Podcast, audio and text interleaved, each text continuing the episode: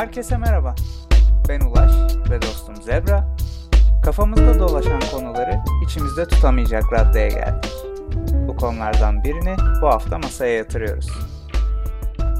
Evet bu hafta geçen hafta kaldığımız yerden Universal Basic Income konuşmaya devam ediyoruz. Tabi burada temel gelir meselesi bu kadar konuşulurken bu anlamda bazı denemeler, işte deneyler falan da yapılıyor. Bazı ülkelerde yapıldı, hala yapılan var, yapılacak olan var. Hindistan'da mesela şu ana kadar e, yapılmış en büyük deney yapılacağını geçenlerde okumuştum. E, daha henüz hı hı. başlamadı bu deney tabii ama bunun dışında hali hazırda yapılmış olanlar da var. E, biraz da bunlara değinmek istiyorum aslında. Daha hani durumu somutlaştırmak adına. Aslında hani e, deneyler olması da şu kısmı verelim mi öncesinde? Yani Covid-19 gündemiyle daha da bir e, üst perdeden UBI konuşulur oldu. E, Bunu mesela Covid'in Asya Pasifik'te iş gücünün üçte ikisine denk gelen yani 1.3 milyar insanın hayatını riske attığı ortaya koyuluyor. Yani insanlar zorunlu göçe tabi. işlerinden gelirinden olma tehdidi altındalar. Dolayısıyla yani burada böyle bir kalabalığın, böyle bir kütlenin yaşayacağı sıkıntının e, beraberinde getireceği sosyal krizler aslında endişe edilen. İşte hı hı. bununla ilgili şöyle bir anekdotla bağlayayım dedim. Yani İncil'in birçok versiyonunda şey var. Para veya para sevgisi bütün kötülüklerin anasıdır denmiş. Bernard Shaw da bu sözü modern zaman nükteden şekilde taşırken parasızlık bütün kötülüklerin anasıdır, anasıdır'a dönüştürüyor.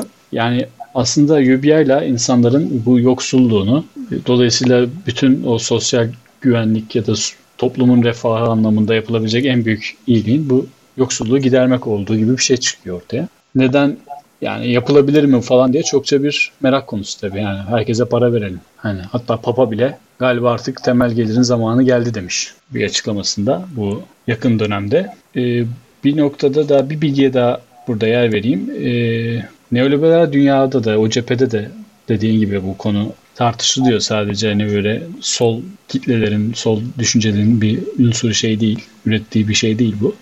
Ee, Journal of Poverty diye yani yoksulluk dergisi ilginç bir dergi ama yani bu dergi yoksulluk dergisinin 19. sayısında Jessica Witherspoon ve arkadaşlarının e, ABD'deki bir UBI ile ilgili e, araç şey var, çalışması var. Burada ortaya konan şu, çocuk e, çocuk yoksulluğunu önlediğinizde bunun ABD'ye maliyeti işte suç olsun, sağlık giderleri olsun e, birçok bileşeni hesaba kattığında 500 milyar dolar yıllık.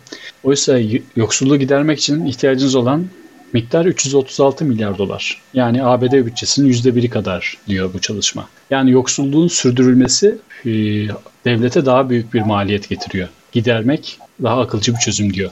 O yüzden evet. e, herkesin sahiplendiği bir kavram demeyelim de en azından herkesin e, bir şekilde ucundan tutabildiği bir kavram. Gerçekten destekleniyor mu diye baktığımda da mesela 2017'de Dahlia Research'ın yürüttüğü bir projede 28 Avrupa Birliği üye ülkeden 11 bin kişiyle yapılmış bu anket. Yani Avrupalıların %70'i neredeyse evrensel temel geliri hemen geçelim. Hı hı. Peki abi şöyle bir şey sorayım. Yani evrensel temel gelir nedir ki yani? Konuşuyoruz ama ne anlayacağız bizden? Kaç para yatıracaklar benim hesabıma? Yani tabii kavram olarak nedir diye genel bir tanım yapmaya çalışırsak bu uygulamalarda e, farklı nüanslarda e, var ama genel tanımında koşulsuz olarak herkese verilen nakit programı diyebiliriz. Evet. Ama şimdi e, örneklerde bahsettiğimiz zaman orada nüanslarda göreceğiz tabii. Tamam o zaman örneklere geçelim. Mesela Finlandiya örneği var. Burada bahsettiğimiz tanımdan farklı olarak işsizleri, işsiz insanları e, kapsayan bir uygulama bu. Burada temel yani şöyle gelirin... Mi? İşsiz ama iş bulana kadar mı iş bulmasına bir şart koşmuyor ama sonuçta değil mi yani? İş araması lazım falan diye. Ee, yok işsizlere e, sağlanmış bu hı hı. gelir. 560 euro aylık e, şekilde. Burada temel gelir güvencesiyle insanların yoksulluğa karşı bir güvence sağlayarak iş başvuruları ya da yeni beceriler edinmeleri için zaman yaratacağı hı hı. savunulmuş. Burada e, 2017'de başlıyor bu uygulama. Ocak 2017'de Aralık 2018'e kadar 2000 işsiz vatandaşa aylık 560 euro şeklinde. Hı hı. Bu deneyimden elde edilen e, verilere göre yani BBC'de göz attım ben buna. Yani iş bulmayla ilgili e, anlamlı bir sonuç yok. Ama e, mutluluk düzeyinde insanların bir artış olduğu e, belirtilmiş. Anlamlı bir değişiklik yok dediğin aslında iş arama veya iş bulma motivasyonları değişmiş anlamı da çıkıyor bundan. Azalma da yok, artış da yok. Evet. Tamam. Hı hı. Ee, başka bir örnek de e, Amerika Birleşik Devletleri'nde e, Kaliforniya'da Stockton şehrinde uygulamaya konmuş. Belediye başkanı 29 yaşında genç bir arkadaş. Hı hı. Kaliforniya'da belediye başkanı. Şey olmuş ya bir şarkıya bağlarsak bunu e, adı ne? Belediye başkanının adı Aa isim yazmamış mıyız? Tamam. E, yazıyor ya. Fatih'in stı taktığını maaşa bağladığı yaştasın. E, Michael Tops. Michael Tops okey. Bu adam Amerika'da Evet. para dağıtıyor diyorsun. Aynen. E, 2019 Şubat'tan itibaren şehirde yaşayan 125 kişiye aylık 500 dolar verilmiş. Hı hı. Bu deneyle ilgili de tabii çıktıları da inceleniyor. Araştırmalara öncülük eden e, Amy Baker ve Stacia West üç temel sorunu ele ala- alarak niteliksel ve niceliksel ölçümler yapıyorlar. Bu e, sorularda paranın alıcılar arasında aylık ya da haftalık gelirde e, ki dalgalanmaları nasıl etkilediği, bu e, dalgalanmadaki değişimin alıcıların finansal, psikolojik ve e, fiziksel refahlarını değiştirip değiştirmediği ve bu gelirin kişinin geleceği üzerinde nasıl etkisi olduğu gibi e, sorularla çalışmalar yapıyorlar. Bu gözlemlerden elde edilen ilk verilere göre de insanlar aldıkları finansal destekleri rasyonel bir biçimde kullanıyor. E, böyle bir e, sonuca ulaşıyorlar. Tabii bu araştırmalar yapılmaya devam ediyor. Hı hı. İlginç. Olumlu bir gelişme yani. Tabii bununla ilgili evrensel gelirle ilgili e, bazı eleştiriler de var. İşte çalışma motivasyonunu olumsuz etkileyeceği e, örnekse.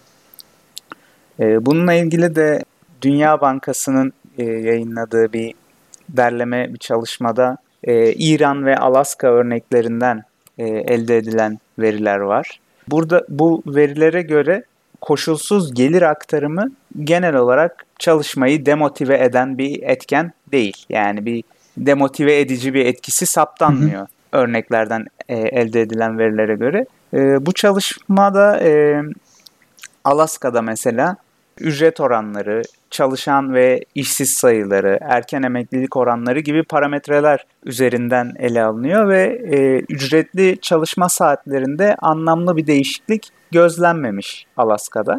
E, yine İran'da bu uygulama ele alınırken e, evrensel temel gelirin iş gücü katılımına etkisi ve İranlı kadın ve erkeklerin çalışma saatleri incelenerek e, bunun sonucunda da temel gelirin, evrensel temel gelirin iş gücü katılımına ve çalışma saatlerine bir etkisi olmadığı tespit ediliyor. Hı hı. E, bu da Dünya Bankası grubunun e, yayınladığı bir derleme çalışmada Exploring Universal Basic Income diye bir çalışmada bunlar aktarılmış. Benim anladığım bu gerçek pratikteki deneyimler e, daha çok cesaretlendirici yönde gibi görünüyor çıktıları. Evet şu an e, bu çıktılara baktığımız zaman e, olumlu görünüyor diyebiliriz. O zaman e, şöyle bir finale doğru toparlayalım istersen. Realistler için bir ütopya diyebiliriz belki bu UBI için. Yani çünkü zaten Thomas More'un ütopyasından çıkan bir kavram bildiğimiz kadarıyla en azından. Yani e, farklı uygulamalara yer vermiş olduk ama hani e, zengin ülkeler bu desteği vatandaşlarına sağladı. Bu bizim için de uygulanabilir bir şey mi? Bunun bir cevabı var mı? Yani şöyle bununla ilgili Ayşe Buğra ve beraberinde bir grup akademisyenin e, yaptığı çalışmalar var. E, burada 2004 yılında organize ettikleri küreselleşen dünyada yoksullukla mücadele yöntemi, vatandaşlık geliri çalıştayı. E, bu kapsamda yaptıkları çalışmada elde ettikleri sonuçlara göre gerçekçi olabilecek bir temel gelir uygulamasının e, gayri safi milli hasılaya oranı %0.5 ve %0.8 arasında e, Ayşe Buğra'nın aktarımıyla. Yani aslında ve baktığında çok cüzi tutarlar. E, dolayısıyla bunun uygulanabilirliği veya işte zenginler yapar işte bizim e, ülkemizde yeterli e, ekonomik güç yok bunu yapacak tezi de çok geçerli görünmüyor bu rakamlara göre. Şöyle bir evet ya baktığında Milli Eğitim Bakanlığı'nın bütçesi milli gelirin %2,5'uymuş. 2.57'ye yükselecekmiş hatta 2020'de. Diyanet'in bütçesi diyorum %5 civarında. Bakayım hemen.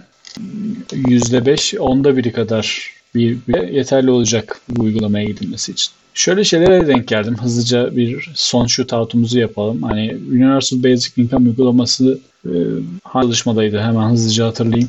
Rasyonel kullanıldığını söyleyen Amerika'daki uygulamaydı. E, bu mevcut sosyal hakların işte sağlık ve eğitim güvencesi gibi bu güvencelerin, bu sosyal devlet katkılarını vatandaştan alarak bunların yerine işte hepsini sağlayabilecek kadar miktar para vermek şeklinde de anlaşılıyor. Yani biz sağ öncesini bırakalım ki Amerika'da Medicare e, bilmiyorum şu an çok tartışılıyor da. Böyle e, anlayış da var. Yani emeklilik planını boş verin. İşte ücretsiz ya da işte devletin büyük bir çoğunluğunu üstlendiği sağlık güvencesini boş verin. Alın size para. Bu parayla ne yapmak istiyorsanız yapın. Değil mi ki insanlar rasyonel karar verebiliyor? İhtiyaçlar değişik değişik. Parayı verin. Herkes kendi başının çaresine baksın gibi bir şey var. Bir görüşte bu. Ee, aslında e, bahsettiğimiz gibi farklı taraflardan basic income'ı destekleyen görüşler var. Dolayısıyla hepsinin kaygısı ortak değil. E, tabii bir kesim e, piyasaların rahatlaması, işte sigortaları sigortanın kaldırılması, sosyal güvenliğin, işsizlik sigortasının vesaire gibi bu maliyetleri azaltarak işte e, temel gelir sağlama gibi bir kaygısı da var. Ama bu böyle olmak zorunda da değil tabii ki. Valla işte o zaman burada bir e, nokta koymuş olalım. Basic Income konusunu hem tarihselliğiyle hem işte uygulamalarıyla aktarmış oldun. Teşekkür ederiz. Geniş bir konu yani tekrar tekrar da konuşası geliyor insan. Ee, evet yani daha konuşulacak da bir konu aslında. Önümüzdeki aylarda, yıllarda daha fazla da gündemde göreceğimiz bir konu. Evet, e, o zaman eğer bu oturumla ilgili, bu bölümle ilgili yorumlarınız, e, geri bildirimleriniz, ilave etmek istediğiniz şeyler varsa Radde Podcast hesabından bizlere ulaşabilirsiniz Instagram aracılığıyla. E, bu hafta da sizlere veda edelim. Ben Zebra. Ben Ulaş. Tekrar görüşmek üzere. Hoşçakalın. Görüşmek üzere. Hoşçakalın.